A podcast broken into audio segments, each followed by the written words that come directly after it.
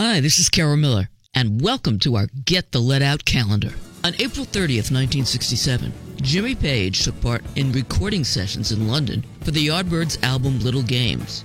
Of course, Jimmy already had a lot of studio experience, as well as a profound curiosity. I would hear things on records and sort of think I could work out how they were done. But when I was a studio musician, now I had the opportunity to ask engineers how things were done. I could play records to them and say, how do you arrive at that? How is that effect done?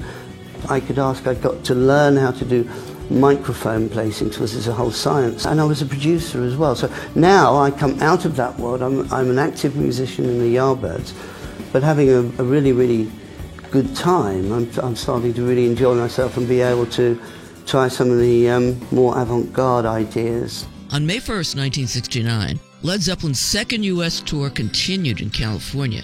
They had just played four nights in San Francisco.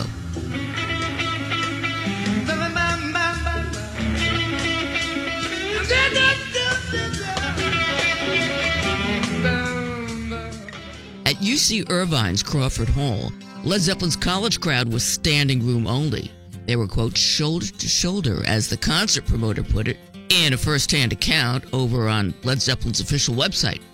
A lot of people with counterfeit tickets showed up and couldn't be let in because there was just no room. Also, now this is weird, somebody named Linda claims to have been pushed onto the stage and she somehow ended up with Robert Plant's shirt. On May 2nd, 1980, Led Zeppelin gathered at the Rainbow Theatre in London for tour rehearsals. Their European tour over the summer was going to be Zeppelin's first shows since the Knebworth Festival in 79. A revealing tape is leaked of Led Zeppelin's 1980 tour rehearsals. Here they're going over their epic Achilles' Last Stand.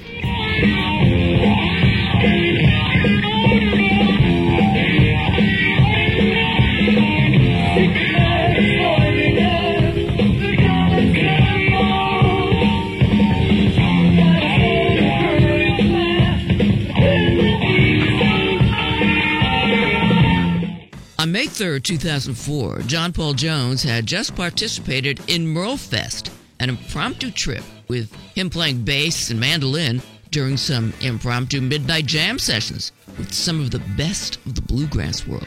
I was looking on the internet and I found this festival. I really always wanted to go to a bluegrass festival. I found Merlefest. I thought, there's Nickel Creek, there's Tim O'Brien, Bela Fleck, and uh, booked the whole thing over the internet found a flight from the south of England direct to Charlotte, North Carolina, cabin in the mountains, and turned up and um, with, with Gillian Welch and Dave Rawlings. Dave Rawlings. Yeah. We were all in this jam together, and suddenly I'm playing bluegrass. And it's, oh, this is fun. 50 years ago, on May 4th, 1968, a band called Obs-Tweedle played at the Mothers Club in Birmingham, England. This was Robert Plant's last pre Zeppelin band. Obs-Tweedle's keyboardist was Billy Bonham, we read that he and John Bonham were not related, but it became a running joke that they were cousins. Meanwhile, Jimmy Page was playing on the Yardbirds' final U.S. tour at the Grand Ballroom in Detroit, where he would be back with Zeppelin the following year. Jimmy seldom played on the Yardbirds' Clapton era hit For Your Love with the band, but he did on the Yardbirds' next tour stop in Ohio.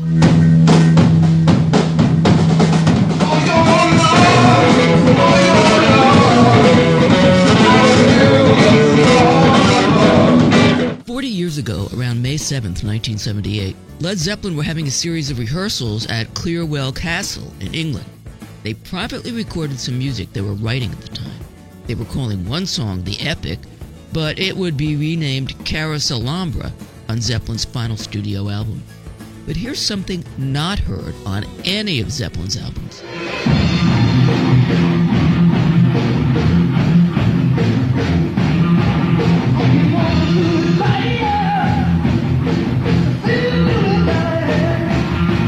Jimmy Page later revived his guitar riff with The Firm.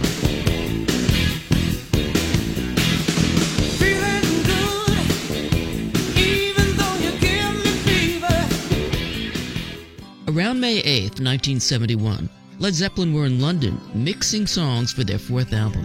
When they mixed four sticks at Olympic Sound Studios, they left this interesting count in. One, two, three, four, five, six. One, two, three, one.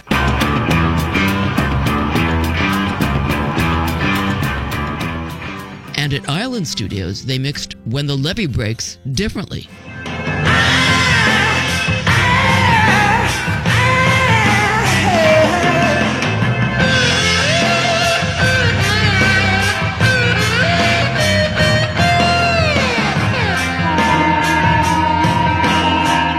Both of these alternate mixes were a part of Led Zeppelin IV's bonus disc in 2014.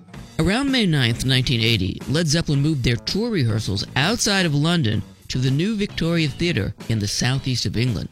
Zeppelin knew they had better rehearse Stairway to Heaven, whether or not they were all still enthusiastic about it.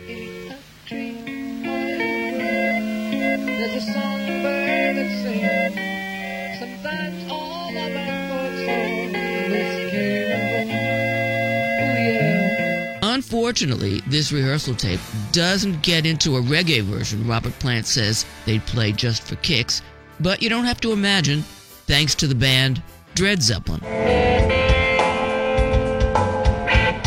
a lady that's sure all that glitters is gold. Oh, she's buying a stairway. 50 years ago on May 10, 1968, Jimmy Page played with the Yardbirds at Earl Warren Showgrounds in Santa Barbara, California.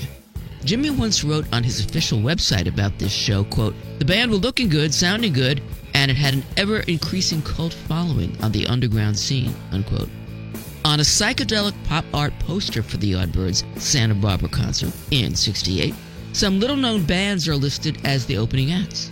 Well, Turquoise did play the show, but Dave Dee, Dozy Beaky, Mick, and Tich did not. They were replaced by Three Dog Night, newly formed and without an album to their name, not even a single one. One is the loneliest number that you'll ever do. Fifty years ago, on May 11th, 1968, while Jimmy Page and the Yardbirds were in Anaheim, California, headlining over Wild Thing hitmakers, the Troggs, they were getting national radio airplay back home in England. The BBC's Top Gear show broadcast some Yardbirds live in studio performances, including Dazed and Confused.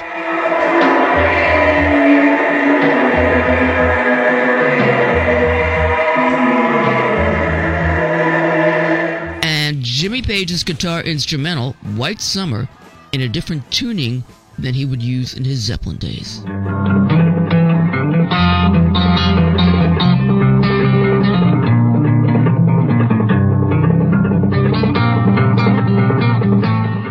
This is Carol Miller. Thanks for getting the Led out. Check back next week for another Get the Led Out Calendar podcast.